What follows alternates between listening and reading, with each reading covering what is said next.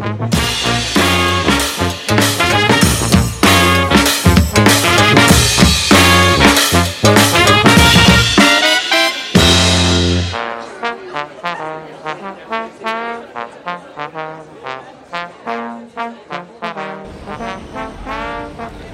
to the QKB Community Spotlight.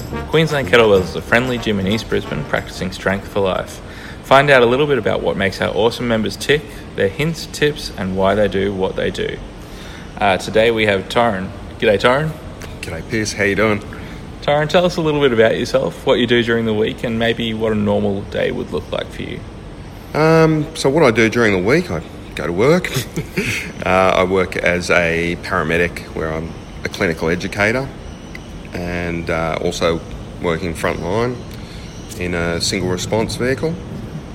Uh, outside of that, I play in a band, play double bass and electric bass, and hang out with my kids. Sure.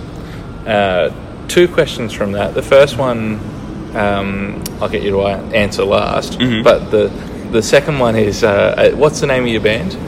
Name of my band is Pick It Up. Pick it up. Yeah. When's the next performance? Ooh, good question. Uh, we have got one coming up in, I think, March or April, but we're not allowed to announce the date yet Sure. because it is a, a reformation of a, a famous Australian band, which Okay. we're not really allowed to announce. Sure. Awesome. Uh, Well, that's that's worth keeping an eye out for. Mm. Yeah. Um, do you have a Facebook page or something that people will be able to hear that from? we do. It's uh, Pick It Up with an exclamation mark. Easiest way to remember it is uh, every time you drop something on the ground, what are you going to do? Yeah. Cool. um, and the style of music. It's uh, old school ska and Jamaican jazz, so very early reggae with a, a very jazzy feel to it. Yeah. Cool. Um, now I, I might try and dump some of that in somewhere in this this uh, do it with magic editing afterwards. Yeah, cool. We're Um, on Spotify and all sort of Yes. things. Yeah. Yeah. There's a six track EP, isn't there? Yes. Yeah. Um, the other one was for those of us who aren't in the ambulance and aren't doing that sort of thing. What does a clinical educator do? Okay, so um, what we do is it's a bit of a hodgepodge sort of role. So we're we're supervisors. So we go out on road and we'll do what's called infield coaching. So mainly focusing on novice practitioners going out and sort of helping them out in the field on jobs, uh, getting them sort of going in the right direction, uh, and also a bit of frontline supervision at big jobs, so things like um, you know, big car crashes or something like that. Uh, you know, if, if there was a plane crash or a big disaster or something like that, we go out and do frontline supervision. But the other part of our role is face to face education. So we do um, we do training days for all paramedics, no matter how long they've been in the job, and we teach those.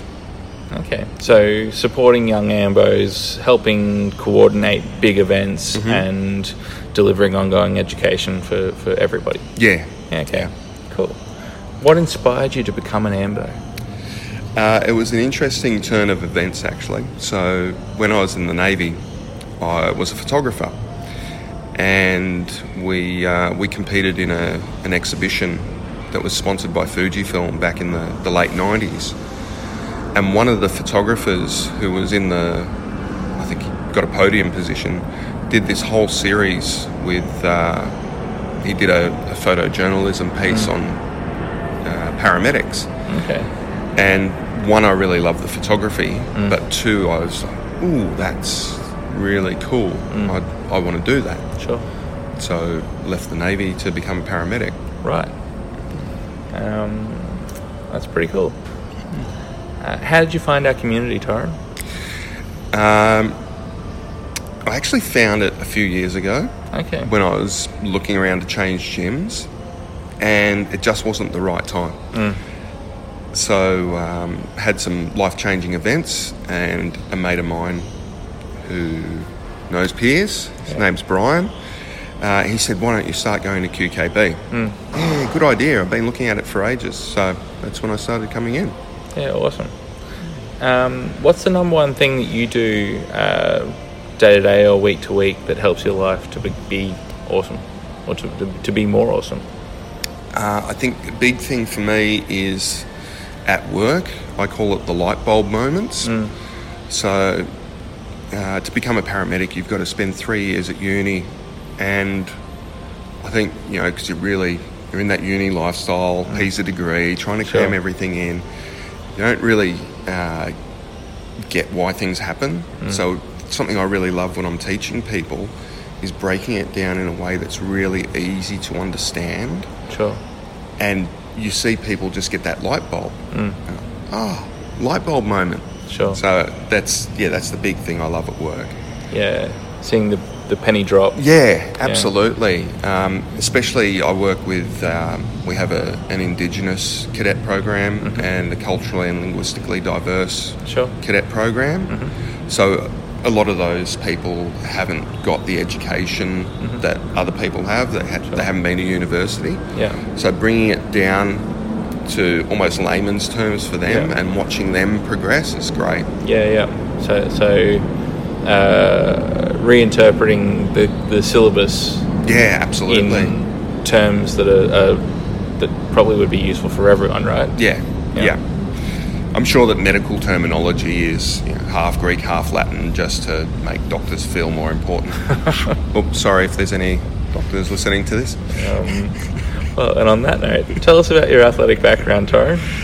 Uh, f- well, uh, 12 years in the Navy, uh, trained really, really hard.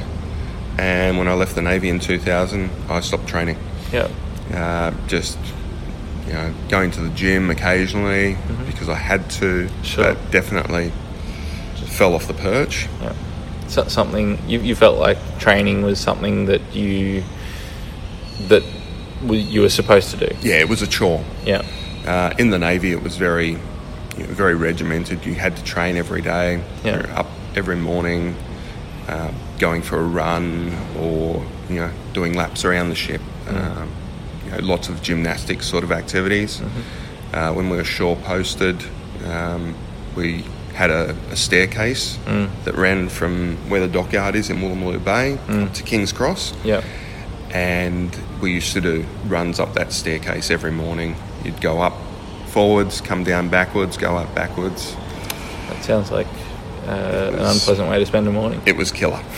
Yeah. Uh, I think I know the answer to this one, but do you have a specific goal goal at the moment? And if so, what is it, or what are they? Because I mean, you can have uh, specific goals in different spheres of life.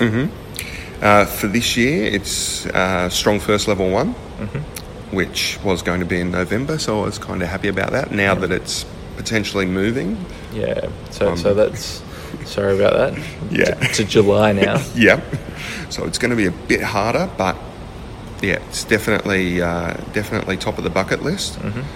That and uh, so doing the six week challenge at the moment. So really focusing on building up my strength and well being, and hopefully ditching at least one of the spare Michelin's that I'm carrying around. Sure. Yeah. Um, what was the last book you read, and what was your favourite thing about it? Uh, so, Exuberant Animal by Frank Forencich, I think you'd pronounce it. Uh, so it was, I was inspired to read it by a quote that went up on the QKB Facebook page, which was before beginning a program of physical inactivity, consult your doctor.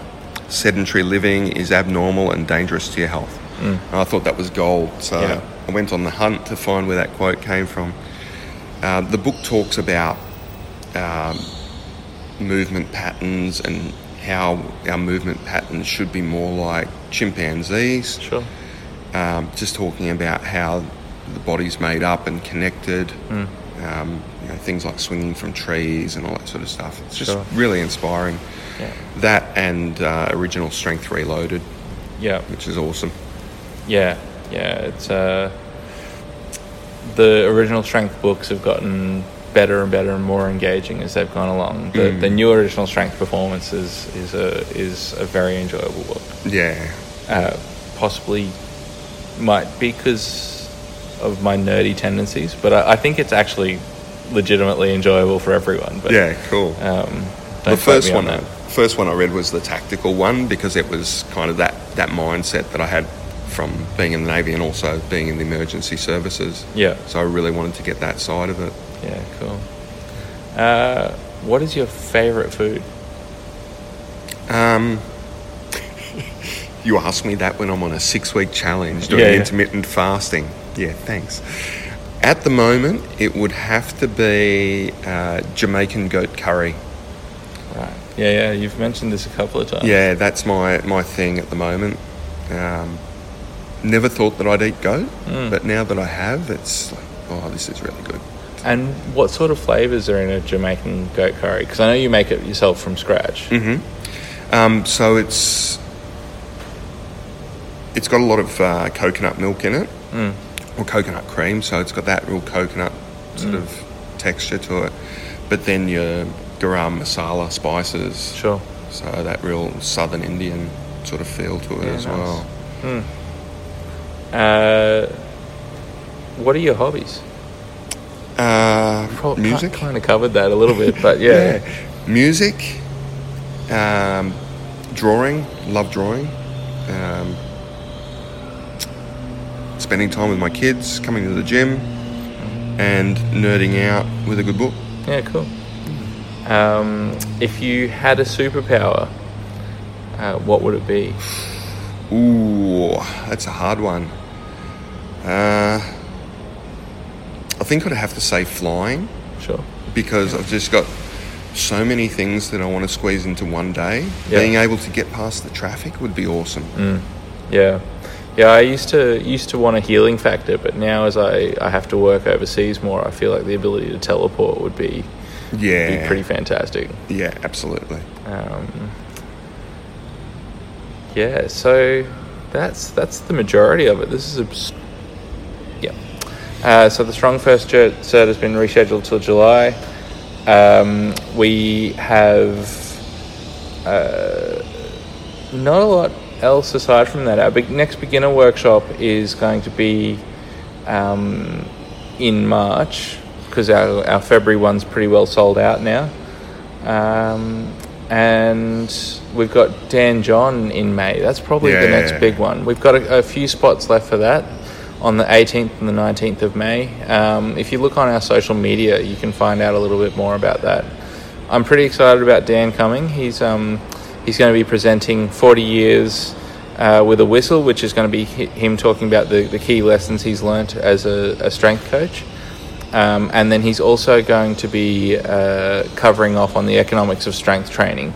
And so I imagine that one's talking a little bit about how to get where you need to go and and um, and sort of the things you've got to give to, to get where you want to be effectively long term.